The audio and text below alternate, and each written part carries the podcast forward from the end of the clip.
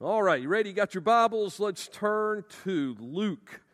Gospel chapter 22. As we stand and open the Word of God together, we'll look at verses 24 through 30. I'm talking about an unpopular path to leadership. This series, Unpopular, if there's anything that we could get a kind of a, a false notion concerning, it's that popular people become leaders. When often God's path to leadership, well, I guess we could say always, God's path to leadership is an unpopular path.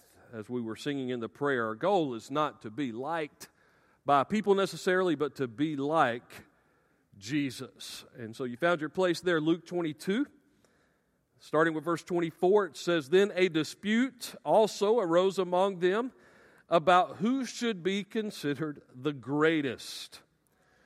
Nowadays, the young people like to use the word the GOAT, right? G O A T, greatest of all time.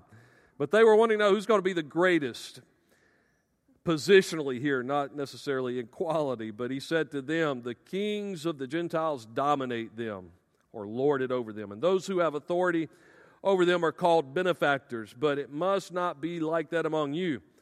On the contrary, whoever is greatest among you must become like the youngest, and whoever leads like the one serving. For who is greater, the one at the table or the one serving? Isn't it the one at the table? But I am among you as one who serves. Of course, Jesus would be willing to wash his disciples' feet to model this. You are the ones who stood by me in my trials. I bestow, I confer on you a kingdom, just as my Father bestowed one on me, so that you may eat and drink at my table in my kingdom, and you will sit on thrones judging the 12 tribes of Israel. Father, let us see the heart of Jesus in this passage. Help us discover this unpopular path to leadership and embrace it, that we might influence our world for the glory of God. We pray this in Jesus' name. Amen. You can be seated. I read about a CEO of a major corporation who was picking up one of his personnel managers at one of the branch locations and and he showed up in this really really nice sports car and this personnel manager gets in the car with this CEO and he's like man this is an awesome ride. I can't believe it. He says, Man, being a CEO must be nice, and, and you get to ride around in a car like this. And the CEO looked at him and said, Well, son, I'll tell you what, if you'll work hard, you stay committed to this company, you manage the personnel that you've been entrusted with great, I guarantee you it'll be no time at all before I'll be picking you up in a car much nicer than this one the next time.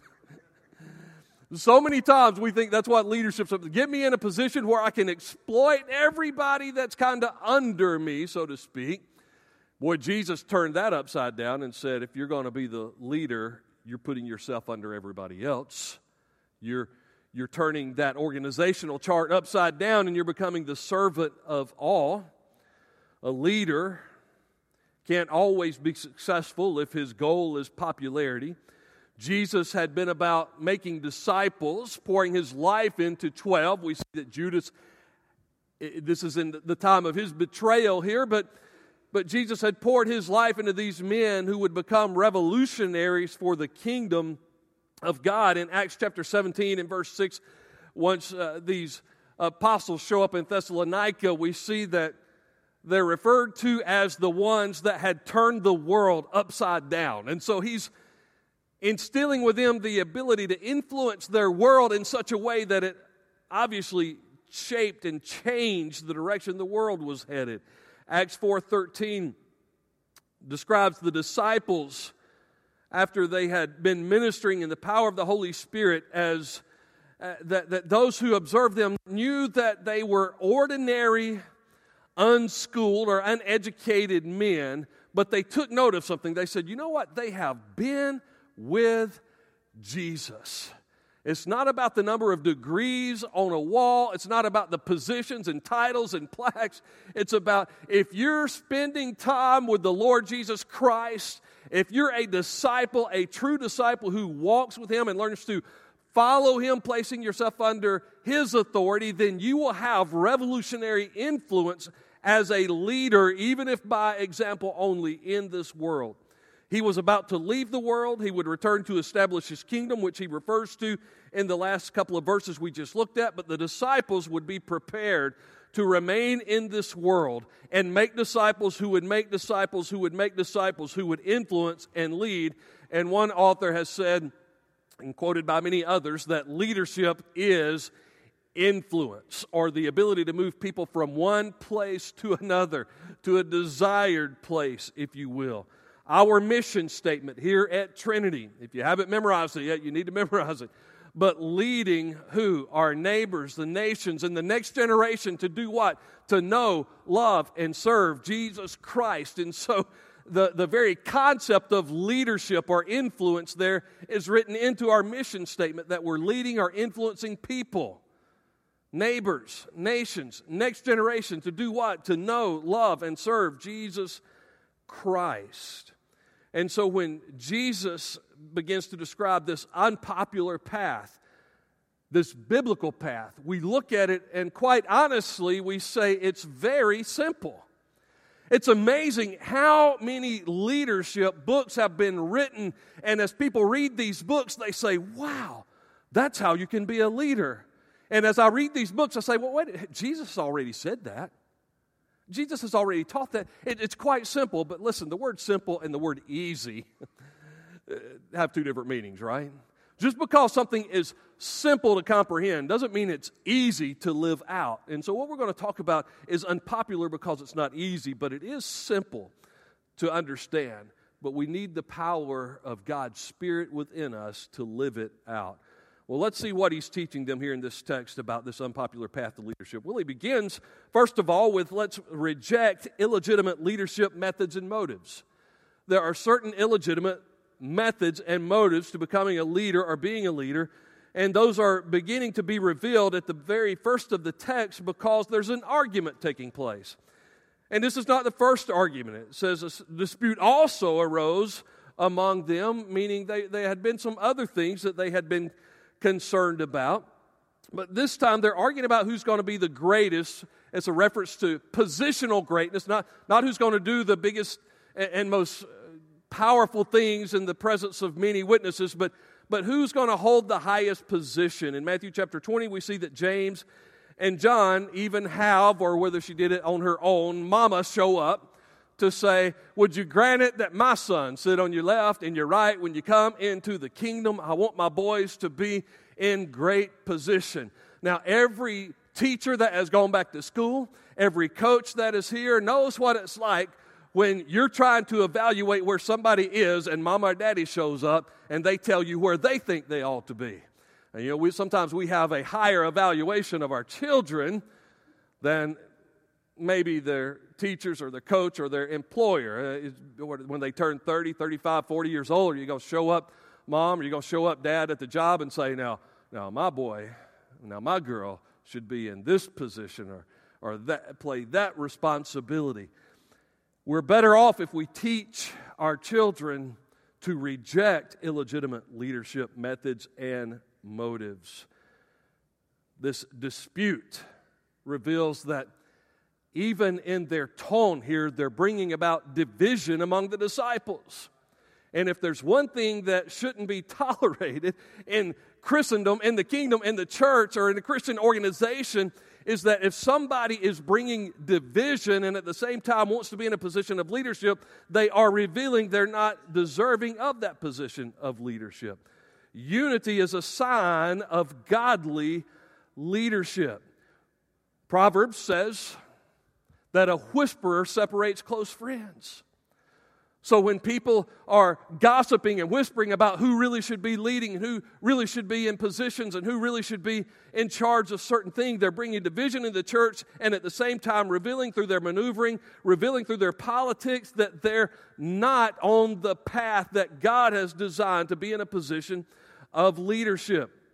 Now, we see not only is there a dispute, is there this maneuvering that is taking place in verse 24 about who's going to be the greatest because they're seeking position, but he said to them, The kings of the Gentiles dominate them. They had not only wrong motives, but they had wrong methods. They're lording it over them, and those who have authority over them are called benefactors. You're here for me. A sign of impure motives for leadership is when you just simply like having people under you rather than seeing yourself under them, serving them and leading them to help them and not just you.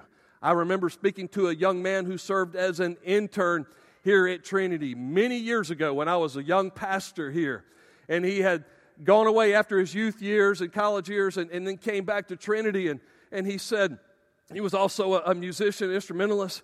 And he said, Man, I love it here because you and Pastor David, who was here at the time, he said, You guys actually act like you care about what God's doing in my life and you're trying to prepare me for what's next.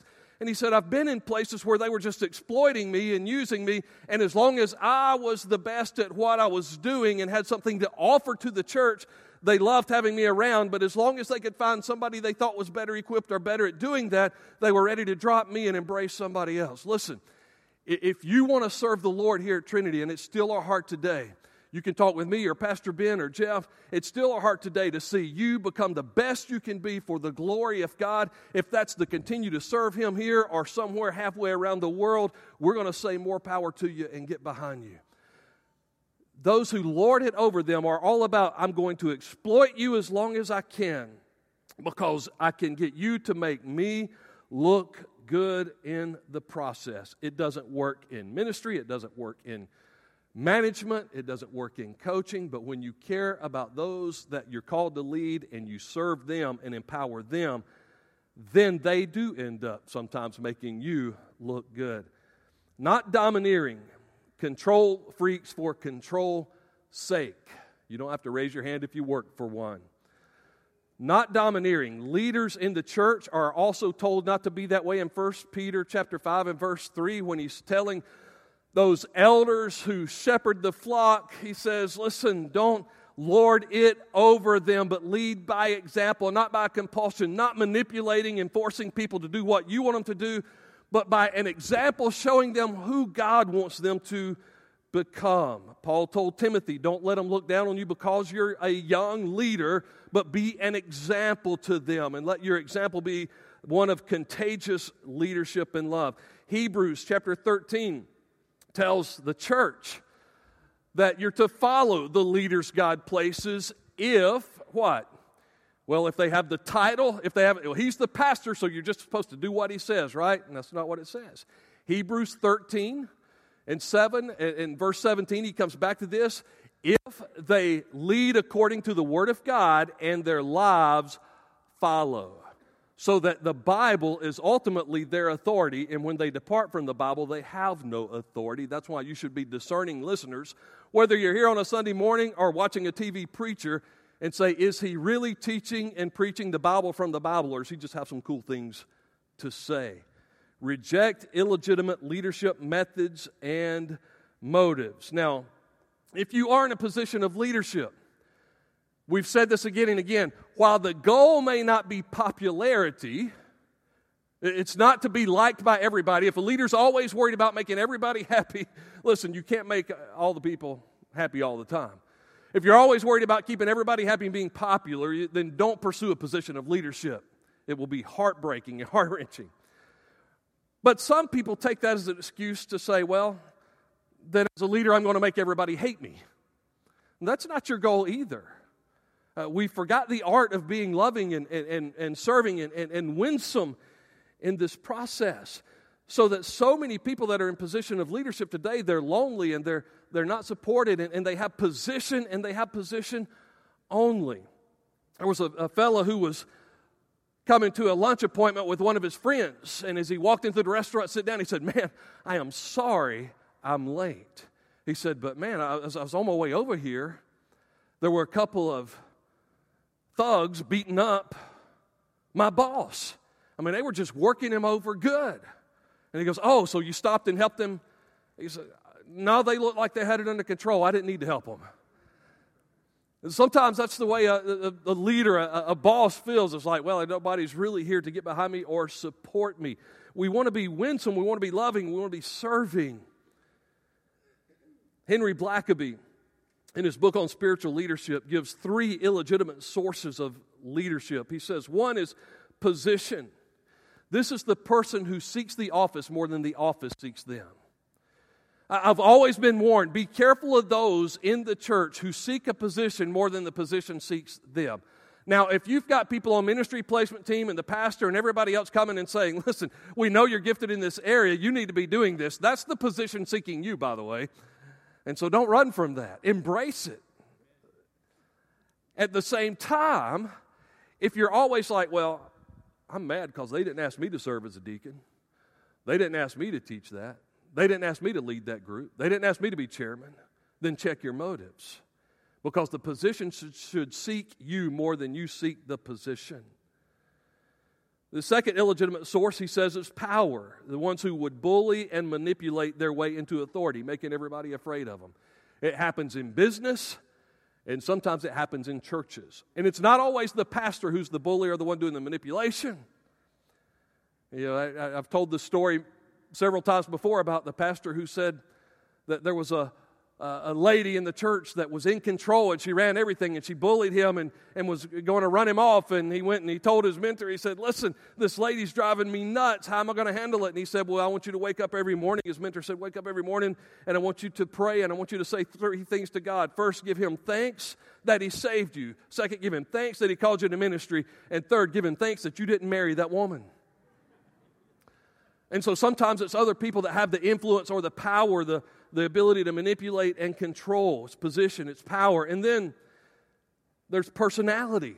Now, this is the one that's most difficult to discern because most of us, as we grow in a little bit of spiritual maturity, just a little bit, we recognize when somebody's got position but their character really doesn't qualify them, or we recognize uh, when they're, they've got power because they bully and manipulate, but we don't always recognize the personality thing because they have charisma, they have charm, but without substance, character, and depth. I've seen it, I've heard it again and again and again. I've seen speakers get up, both politicians and preachers. I'm not picking on one or the other here this morning, but I've seen politicians and preachers get up who could wow an audience, who could move them emotionally, get them stirred up, get them fired up. As I used to joke with the staff about those speakers who could get people throwing their babies in the air and shouting and, and, and, and swinging from the chandeliers and you name it. But and that's exciting. A football coach, a, a, a, CEO, a pastor who can do that, that's fun to be around at times. But I've heard people say just because the person had charisma or had a certain personality, they would say, man, he's got to be anointed. And sometimes I hear those speakers, and there is no theological truth in what they're saying.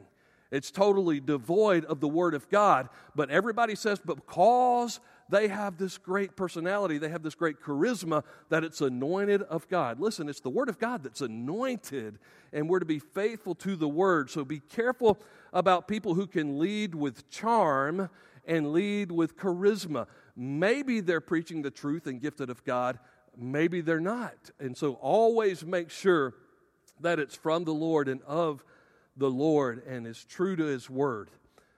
Those are illegitimate sources, and so we need to reject those. But what is the legitimate path? Let's go back to the text again. Number two, represent Christ as a humble servant. He modeled this for us, and He called us to live this and to walk this path to achieve opportunities for influence, which ultimately is leadership. He said to them in verse 25, The kings lord it over them. Verse 26 But it must not be like that among you. On the contrary, you're going to be unpopular in this statement here, but he says, On the contrary, whoever is greatest among you must become like the youngest. A position of humility, a position of feeling unworthy to even be in the place of leadership. And whoever leads like the one who is serving. For who is greater, the one at the table or the one who is serving? In other words, you have already determined in your heart that the one at the table being served is greater than the one who is serving. That's why I always try to make it a point that when I eat at a restaurant, to talk to that waiter or that waitress as if they're more important than I am. It drives me nuts when Christians go out to eat and they fuss and they argue about the way you say, but Pastor Robbie, you don't know how bad my service was at that particular restaurant. Well, listen, you don't know what that waiter or that waitress is going through. They have humbled themselves to put them in a place and a position of service. They may have just gone through a divorce or their parents going through a divorce. They may be going through bankruptcy. They may be facing some hard times. And more than anything else, while they're giving bad service because everything else is on their heart and mind and maybe their boss is driving them nuts, you're also not being a good example as a Christian if you're not being an encouragement and praying for them, and no matter how bad the service is, saying, I'm going to give them at least a 20% tip. Now, that's not popular, but that's the kind of servant that Jesus would be. And he says, Listen, I know that the one at the table is supposed to be more important, but I'm among you as the one who serves. This is our Lord who would get up and put on a towel and wash his disciples' feet to model what he was preaching. A willingness out of the humility that comes from this to work hard, to rely on prayer, to communicate with the people that God's called you to lead, to have a positive attitude, and to express contagious joy. All of that is the overflow of somebody who is a humble servant. Uh, recently, we looked at Philippians chapter 2 and saw the unity there in verses 3 and 4 about how we should consider others better than ourselves. And in lowliness of mind, building unity in the body, we should consider others better than ourselves. And verse 5 says, Here's how you do it let the same mind that was in Christ Jesus be in you the one who made himself of no reputation, even though he was deserving and even though he was in nature equal with God, the second person of the Trinity, God in the flesh, he made himself of no reputation, became obedient, became a bondservant. Obedient to what? Even the point of death on a cross. And therefore, God highly exalted him, gave him a name that is above every name, that at the name of Jesus every knee would bow and every tongue confess that Jesus Christ is Lord to the glory of the Father. And so we have this example of Jesus who humbled himself and became obedient to the point of death. And he says, if you want to be a person of influence, humble yourself as well. But our pride wants us to be at certain heights and, and say, Look at me. I heard the, the story of a crow that was sitting on a tree branch and uh, Robin saw, man, that crow's just kind of sitting up there doing nothing. I'd like to go sit up there and do nothing. And so the robin flew up and landed right beside the crow and said, You know, you're sitting here doing nothing. Can I sit here beside you and just kind of do nothing? And the crow said, Sure. Then a rabbit hopped out from the briar patch and just kind of stood up and looked at him and said, Well, y'all are just kind of sitting there doing nothing. Can I just sit right here and do nothing? And they said, Sure, just sit there and do nothing. Then a fox came out from the same briar patch and ate the rabbit. And the moral of the story is if you want to sit and do nothing, you better make sure you're in high places, right? Well, a lot of people think that that's what leadership is. It's about getting in high places. No, it's representing Christ in low places with a humble heart. The humble servant puts the kingdom of God first, puts others before themselves, and then they're able to move a company, they're able to move a church, they're able to move a class because they're serving them rather than expecting to be served. Represent Christ as a humble servant, and you will be on that fast track to spiritual leadership, to influence in your world. Third, remain faithful to Christ through trials. As you desire, and especially the young people who are here. Nowadays, when I say young people, I mean like if you're in your 30s, right? If you're in your 20s, if you're a teen this morning and you want to be a person of influence in your world, humble yourself as a servant and say, Listen, I, I, want to impact my world. Eh, listen, it's great to have great aspirations as long as it's for God's glory and not your own. But I want to influence my world. I want to impact my world. I want to leave it better than I found it. Listen, you're going to face trials. I remember being told that when I was at that young preacher boy and, and then in my 20s and, and, and early 30s, and I kept saying, Oh Lord, I'm going to face trials. And folks, so many trials have come over the years. And I'm sad to say, so many of my friends who were in ministry are no longer in ministry. But tested loyalty becomes trusted loyalty. And so he says, You have been faithful. You are the ones who have been with me in verse 28. In my trials, you've stuck it out. And even if you fail, even if you fall short, you jump back in there for the sake of the team. You jump back in there for the sake of the kingdom. You jump back in there for the sake of the Lord, even when you fall short. You jump back in there for the sake of your family and your church, humbly serving and showing commitment. In this context here, we can read about three failures. Those who were given opportunities for influence and leadership, but, but we read about three failures here in the context. One of those failures was Peter's denial. But did the early church know a greater leader than the Apostle Peter, yet he would deny Christ three times as Christ prophesied that he would? This argument here was another disciple fell. The very fact that they were supposed to be a little more mature in their faith by this point, Christ had been with them, yet they're arguing and fussing over trivial things. And then the third failure was Judas. And it was clear that Judas represented the one failure that would be a permanent failure because he was that son of perdition from the very beginning. Ultimately, Peter lived out John 6 68. Remember in John 6, every, you know, all the crowds began to leave Jesus. You know, Jesus had been popular, right? All the crowds were there. And then he said some things that made him unpopular with the crowds. And so the crowds begin to leave. And Jesus looked at his disciples and said, Okay, everybody's leaving. Are you going to leave too? And Peter said, Well, Lord, to whom shall we go? You alone have the words of eternal life. And he would live that out. He would stick with him, even though he failed, even though he let him down. He would still be in close proximity and follow his Lord and be filled with the Holy Spirit on Pentecost and shape his world for God's glory. Psalm 37 23 reveals what's going on here. It says, The steps of a righteous man are ordered by the Lord, and he, speaking of God, he delights in our ways, yet though he may fall, he will not utterly be cast down we remain faithful to Christ through trials. And that courage is recognized by those around us. And so eventually, listen, folks, there are some things I can get away with as a pastor now when it comes to leading for change that, quite honestly, after three or four years here, I might not have been able to do. But some of you who have been here even longer than me are kind of like, well, after all, we did kind of raise the boy back in the 80s. And so he's probably doing what he's doing because he learned it from us. And he did come back home. He did bring his wife as a foreign missionary to Georgia.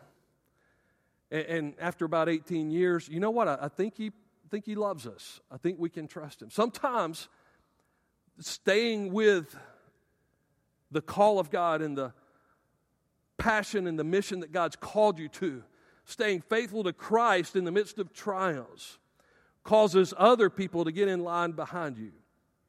I read about a captain of a warship back in the early 1700s.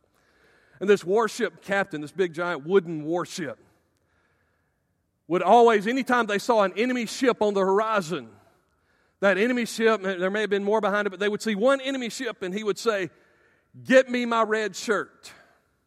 And so one day, one of the men on the ship went to the ship captain and said, Listen, you're captain of this warship, and I don't understand. You've got a certain uniform you wear, but every time you see an enemy ship on the horizon, and we know we're getting ready to do battle, you always say, Go get me my red shirt. And he said, Well, it's because I know I could be injured. I could be wounded in battle. I could begin to bleed. And I don't want our soldiers, I don't want to see any of the mates on this ship, I don't want anybody to see the blood on me on my chest, on my arms, and lose courage in the midst of the battle. So I know the red will help me hide the fact that I'm bleeding if I ever get wounded like that. And so the guy thought, man, what a courageous leader. He thought, man, this, this captain has no fear until one day he saw 10 ships on the horizon. They said, There are 10 ships on the horizon. He said, Get me my red shirt and my brown pants. Some of you will get that this afternoon. Listen, courage doesn't mean that sometimes we're not rattled a little bit and shaking a little bit, but it says, you know what? I trust Jesus and I'm going to stick with him. I'm going to take him by the hand. I'm going to walk with him. I'm going to, I'm going to stay faithful until he calls me home. Remain faithful to Christ through trials, and God will increase your influence and opportunity to lead. And then finally, receive your kingdom agenda from God. Illegitimate leaders will be about their own agenda personal and private agendas. And if you come into the church with a personal agenda, can I encourage you? Go join a civic organization, but don't bring that into the church. We should be about one agenda the call of God on our life, the mission of God that's revealed in His Word. And so he begins to tell these disciples, I confer or bestow on you a kingdom. And he's saying, Listen, I am in the, in the original language, I am right now doing this. I am conferring, I am bestowing upon you a kingdom. And then he begins to speak eschatologically, speaking of the future here, the, the future coming and the consummation of the church and of the ages, the millennial reign of Christ and of eternity. And he says, Listen, you're going to eat and drink at my table with me one day in the kingdom and you will sit on thrones. You're going to even judge the 12 tribes of Israel, those thrones that the apostles would be on, described in Revelation. But listen, that day's not here yet. And he was saying to them, even though that's coming, I am right now conferring. That word confer has to do with granting a covenant. It's a language of establishing a covenant that I believe is the new covenant, saying, right now, you've still got work to do. That day's coming, but right now, as servants, following in my footsteps, washing one another's feet, you're going to lead people to be a part of that grander kingdom one day when the kingdom comes in its fullness. But right now, I'm conferring, I'm establishing a covenant with you. And so we go to the New Testament, we go to the new covenant to discover what it is God's called us to be about that is of significance, that is of eternal value. It's, it's, it's leadership needs vision. You can't lead without vision. The question is, where does the vision come from? The vision comes from, first of all, revelation, God revealing what His mission, what His kingdom agenda is in the New Testament, in the New Covenant. And so we have to be students of the Word of God to be the leaders that God's called us to be.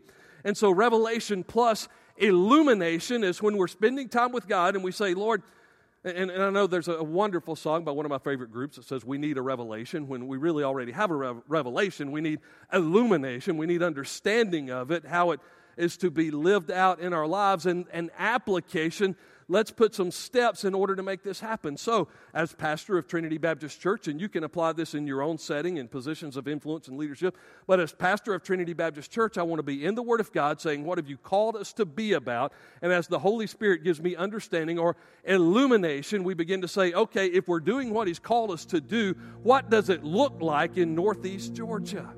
What could it possibly look like if we are faithful to God, doing all that He's called us to do. So, whether we're talking about our ministry placement team, whether we're talking about budgets and finances, whether we're talking about the steering team who in two weeks are going to challenge us as a church to step out by faith and embrace what's next, it's all about applying what has already been revealed in His covenant to us. That means we have to be all about this book. One of the greatest students of the Bible that I ever had a chance to hear thanks to Miss Linda Freeman, I've got some of the cassette tapes. Young people, I'll tell you what a cassette tape is after church. But because Mr. Larry left a lot of cassette tapes of Vance Havner. And this man is just so full of wisdom, such a great scholar of the Bible. When he was 10 years old, he was saved. And a year later, he was preaching. He was, he was standing up in a chair. He tells the story about being at First Baptist Church in Hickory, North Carolina, standing up in a chair with a pastor on one side and evangelist on the other as a little boy preaching the Word of God. And He stayed faithful as a preacher and a student of the Word of God. He would pastor some great churches before he would become an itinerant evangelist and Bible teacher. Everybody wanted Vance Havner to come speak at their conference, and he's probably quoted as much or more than any other Baptist preacher that's ever preached. Vance Havner said this about leadership. He said, A leader is one who has a magnet in his heart and a compass in his head. A magnet in his heart. He so loves and serves people that they want to be around this leader. But he also has a compass in his head. He knows where he's going. And others want to be a part of it. Been said about one famous preacher, and I can't remember who it was, uh, if it was Billy Graham or, or, or someone else. Maybe somebody can, can remind me after the service. But when he was in his early years and he didn't have much money, started dating a young lady and was ready to get married and the young lady's father said, "Well, I don't I don't know if you want to marry this guy. You don't you don't really know where he's coming from. You don't know his family background." And she said, "Oh, but but dad, I, I may not know where he's coming from, but I've been around him enough to know that I know where he's going, and I want to go with him." Leaders, magnet in the heart, compass in their head because they get a vision from God's word being illuminated in their life. Not just not just a, a, vision they fabricate and say, well, this is what I want to do, as we saw last week. Not presumptuous living that says, God, just bless my plans, but a vision that says, Lord, I'm in your word. I see your call on my life. And, and here's how I see that playing out that becomes contagious and others want to follow. Can we be the servant leaders in our homes, in this church, in our community, in your workplace, young people in your school? Quit fighting for popularity. Instead of fighting for popularity, start serving the people around you, and you'll be amazed at how many want to be around you because you're not putting self first, you're putting them first. Would you bow your heads with me? Father, we give you praise, thanks today for what you're doing in our lives. Lord, as I preach this this morning, I ask for forgiveness when I have not led this way. And I ask for empowerment and wisdom and the humility to always seek to be a servant first. Father, I thank you for this church and so many people who are serving in so many places that they're not fighting over certificates and positions, plaques, but they're simply saying, Where can I serve? Whether it's changing babies' diapers in the nursery, whether it's working with a rough crowd on a Wednesday night with Awana whether it's washing a dish in the kitchen. Lord, I thank you that I see in this congregation Jesus being modeled all over the place. And I thank you for that. Increase our number, Lord, as we humble ourselves under the mighty hand of God and just trust you to exalt us in due time. We pray this in Jesus' name.